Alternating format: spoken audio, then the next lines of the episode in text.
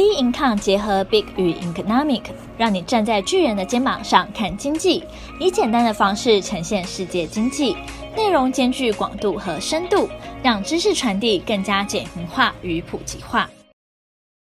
各位听众好，欢迎收听本周全球经济笔记。美国非农就业今年最糟，下修全球经济成长。美国超级财报周登场，美国非农就业创今年最糟。十月八号，美国劳工部公布九月就业报告，市场普遍预计公布一份非常亮眼的就业报告。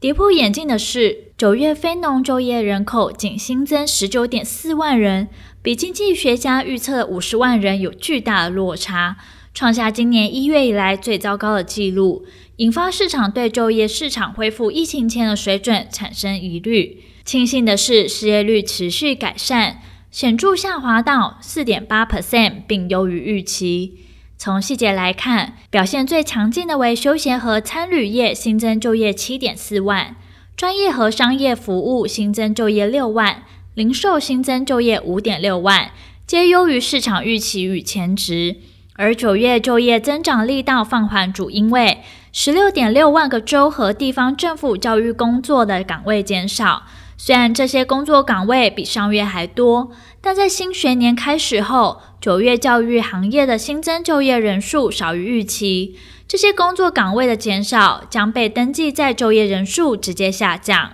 不过，外媒却认为，实际情况是很多就业者即使没有补贴，也不选择工作。民众对于回到工作岗位上的兴致缺缺，才导致数字成长缓慢。美国政府停止派发额外的失业补贴后，大量的失业人员将重新开始寻找工作。美国的就业市场将再次火热，但结果却背道而驰。另外，美国总统拜登呼吁美国企业强制要求员工接种新冠疫苗，让美国的经济回归正轨。拜登的疫苗政策导致不想注射疫苗的劳工选择离职或者被辞退。同时，美国未来也面临人口老龄化的问题，更多人提早退休，带给劳动市场短缺。下周全球经济成长。十月十一号，国际货币基金 IMF 与世界银行举行为期一周的秋季年会，会议聚焦于调降今年全球经济成长预测及总裁乔治·艾娃的去留问题。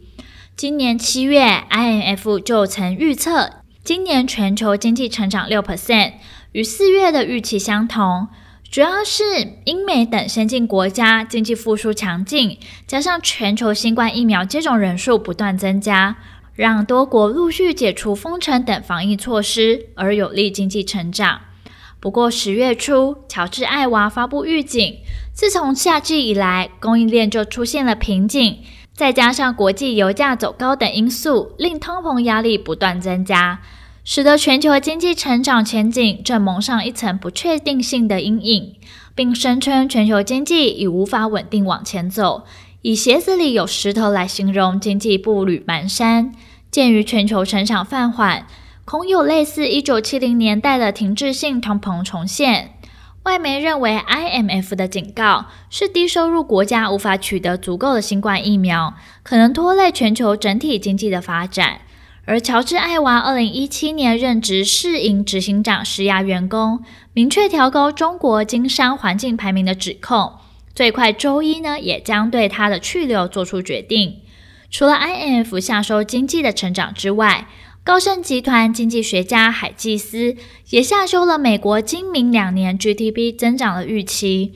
预测二零二一年 GDP 成长增加五点六 percent，低于原先预期的五点七 percent。明年 GDP 成长四趴，低于先前预测的四点四 percent，归咎于消费支出的复苏延迟。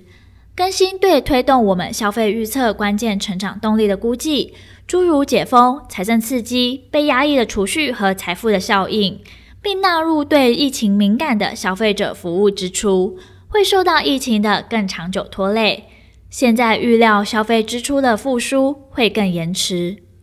再加上半导体供应要到明年下半年才会改善，以及备货会延后的假设，且中期经济成长也面临两个挑战。财政支持放缓及服务支出需要足够快速的反弹，以抵消商品购买的下降。Q 四央行升息脚步加快，彭博分析央行第四季政策展望，由于通膨居高不下，供应链吃紧，商品价格飙涨，解封后的需求升高，劳动力短缺，多国央行都正准备收回宽松政策。美国费的主席鲍尔表示，最快可能十一月开始缩减 QE 规模。欧洲 ECB Q 四起将放慢购债步调，如期到三月结束。十月六号，纽西兰央行宣布升息基准利率由零点二五 percent 上调至零点五零 percent。巴西年底前将升息七码至八 percent。俄国、墨西哥及捷克预料将升两码。全球企业最低税率十五 percent。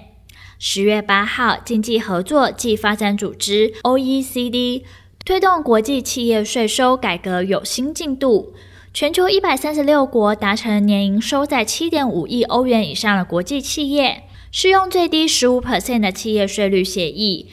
这项一世纪以来全球最大的税改计划，目的在打击跨国企业避税，希望每年可为全球额外带来一千五百亿美元税收。新协议预计在二零二三年开始实施。OECD 与 G 二十国家历经四年的讨论协商，先前反对全球最低企业税率的欧盟会员国爱尔兰、爱沙尼亚与匈牙利，像爱尔兰过去以十二点五 percent 低税率吸引不少的国际企业进驻，在失去较低赋税的竞争力后，预计每年将短收二十亿欧元的税收。不过，奈及利亚、肯亚、巴基斯坦与斯里兰卡仍维持反对态度。最低税率呢，将适用于全球营收超过两百三十亿美元、获利率在十趴以上的企业，超过十趴门槛的获利，其中四分之一将归属至收入发生国，并当地缴税，阻止跨国企业滥用制度获利。未来约有一百家大型跨国企业受影响，例如 Google、Netflix、Apple。亚马逊和脸书等小型企业则不受影响。美国 Q 三财报周，本周美国企业密集公布 Q 三财报。FactSet 统计分析师预测，美企第三季获利可望较去年同期增长二十七点六 percent，为二零一零年来第三大增幅。尽管专家看好其获利可望年增率近三成。而继续推动美股多头行情。然而，未来需观察高通膨、供应链紧缩与联准会即将退场，可能会侵蚀美企获利与美股走势的主要风险。据 FactSet 资料显示，目前 S M P 五百大企业里，四十七家对 Q 三财报发出负面的猜测，五十六家为正面展望。Luso 首席投资策略师鲍尔森认为，大部分美企有强力定价能力，Q 三的财报能大幅超越市场预期。美股的领头羊已从成长型、科技与防御性等类股，转为经济复苏敏感的景气循环股与小型股。其中，十月十三号由摩根大通打头阵，十四日有美国银行、花旗、摩根史丹利。美国合众银行和富国银行，而后续的市场走势仍需持续关注将公布的重要经济数据。本周重要经济数据公布时程将公布在我们 B 银行官方网站上。本周全球经济笔记，我们下周见。